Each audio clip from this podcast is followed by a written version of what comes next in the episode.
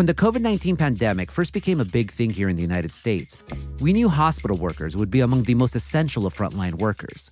It's a tough job in good times, and the pandemic made it a lot tougher. Within a few months, nurses reported high rates of anxiety, frustration, emotional and physical exhaustion, and burnout. Now we're a year and a half into COVID 19. We've got vaccines, but the Delta variant still poses a big threat. So, how are nurses holding up? I'm Gustavo Arellano. You're listening to The Times, daily news from the LA Times. It's Thursday, October 6, 2021. Today, I'm turning the mic over to my colleague, utility journalism reporter Karen Garcia. She recently spoke to nurses in Los Angeles County about the challenges they've faced since March 2020 and how they're coping, personally and professionally. Here's Karen. At the end of her shifts as a nurse in the emergency room at Glendale Memorial Hospital and Health Center, Nancy Sumner leaves her scrubs at work, which is the first step in shedding the pressures of her day. During her commute, she'll often recount the day to herself, thinking about what she could have done differently. By the time she's home, she needs to make herself let it all go until tomorrow. Then it's back to the grind of wearing masks and other protections for more than 12 hours and caring for critically ill patients who, along with other families, have not been vaccinated against COVID and refuse to believe the coronavirus is what's making them so sick. Recently, she witnessed a young patient dying of COVID whose family didn't even accept the diagnosis. They become angry, then they start yelling at you. So it can really throw you off your game.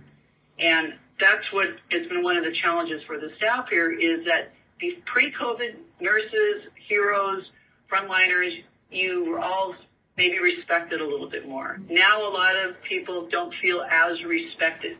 A year and a half into the pandemic, nurses and their bosses across Los Angeles County and beyond are getting burned out. Joyce Lito, who is the chief nurse executive at Kaiser Permanente Los Angeles Medical Center, told me she's not tired just because of her increased workloads, but also the uncertainty that surrounds the pandemic. The not knowing when this is going to go away of how long is this going to last? I mean, is it, are we going to have another um, wave like we did in the last season?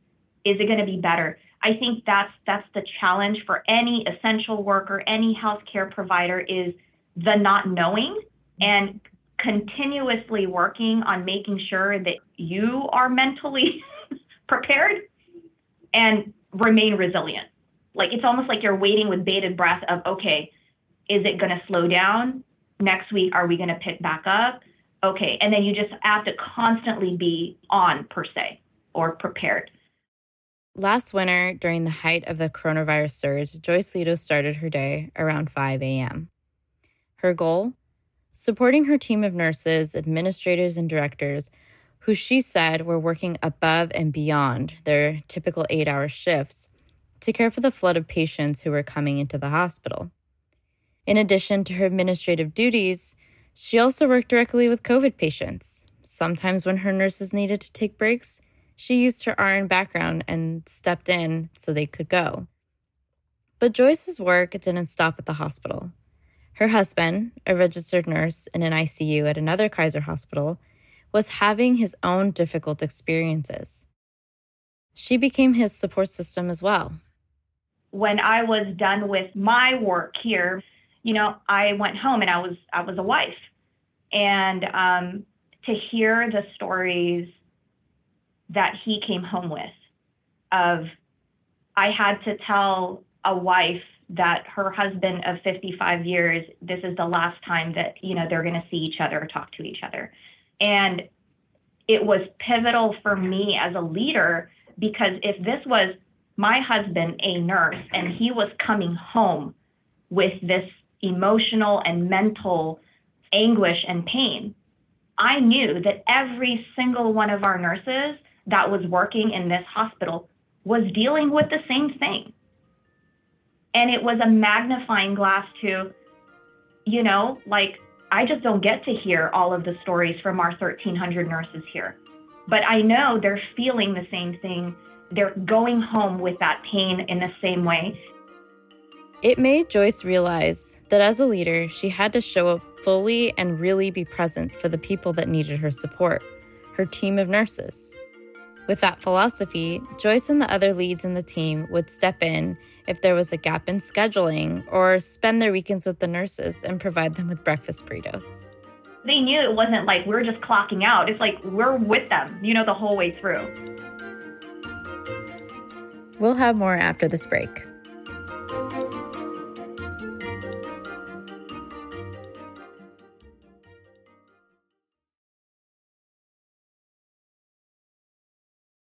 Anais Correa, who is the head of nursing at South LA's Martin Luther King Jr. Community Hospital, also faced new challenges.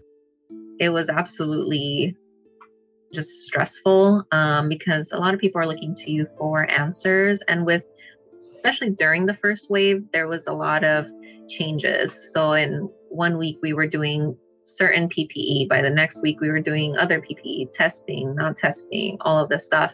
And so just that communication piece um, was very crucial.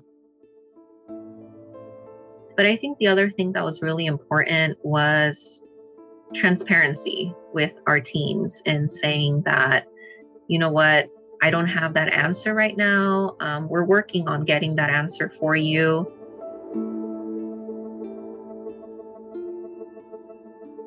Anais and her team of nurses would develop bonds with their patients, then see them get worse and have to be intubated. Be strong for them during those last phone calls with relatives. After such experiences, she and other nurses would take a short pause to talk about what they witnessed. A lot of people kept saying, We didn't sign up for this. This is not like people are putting us in this these situations and this is not what we signed up for and I, I think a lot of that came from the fear. And in my leadership style and i think in our organization it was very important for us to say we hear you. We understand that. And we're absolutely here for you if you need to talk about this. You know i i didn't want people to just shut it down and keep working. You know we have to acknowledge these things so that we can stay in tune with what we're feeling and provide the best care possible for our patients because that's the priority at this time. But in order to be fully present for our patients, we have to be fully present with ourselves. Anais said burnout can be common when you work in intensive care. But the pandemic exacerbated that feeling because of its many ongoing challenges waves of patients, packed ICUs, young people dying, and now patients who had chosen not to get vaccinated. Now she's taking the time to really find ways to de stress. Something that I'm working on now to try to fill my cup since we see that this is might be who knows another year or so. Um, I've definitely looked at some like um, meditation, some self care, try to like do something a little bit more for myself, um, find some different tools. Um, and I'm trying to share those with my team as well. And then I myself have started therapy. I'm, I'm only a few sessions in, but several of my staff have said that that's helped them. But Anais says it's easier to deal with feelings of burnout by constantly referencing the lack of staffing, the pandemic in general, or just about any other reason, instead of trying to work toward a solution. But burnout also, from what I've been learning, is something that we can control ourselves by developing some of those coping skills and doing some of these exercises for our minds and viewing the world through different vantage points. So, something that I'm working on now is like gratitude. Like, I could be one of the family members with somebody sick, or I could be sick myself, but I have the privilege of caring for these individuals rather than being on that side. And so, I think it is something that that we have some control over. Anais helped her team by assisting in the establishment of a post ICU clinic on the community hospital campus. In part, Anais says the clinic was created because nurses were worried about whether discharged patients would get the specialty care they needed to completely recover from severe cases of COVID 19. In figuring out how to heal from the challenges of the pandemic, Anais says the nurses took solace in knowing the patients they were able to treat would continue to be taken care of. But if you ask Nancy, Joyce, and Anais what you could do to help nurses on the front lines, they will unanimously say that a simple thank you goes a long way for healthcare workers. They'll also tell you how important it is for folks to practice good personal hygiene, to wear masks, and follow local safety guidelines in their everyday lives. And of course, the best way that you can help and provide support to all of our frontline healthcare workers, all of our essential workers, is to get vaccinated. That's the only way that we're going to come out of this is if we work together as a, a, a community and really as the world at large, right? Um, that that's the only way to help in the long, you know, the sort of grand scheme of things, healthcare workers, is if we don't have patients at all that are battling this super, um, you know, deadly virus, is to get informed, to get educated, get the vaccine. It works and to continue to spread the message and to continue to be educated about um, how they can um, not just keep themselves safe, but keep their communities safe.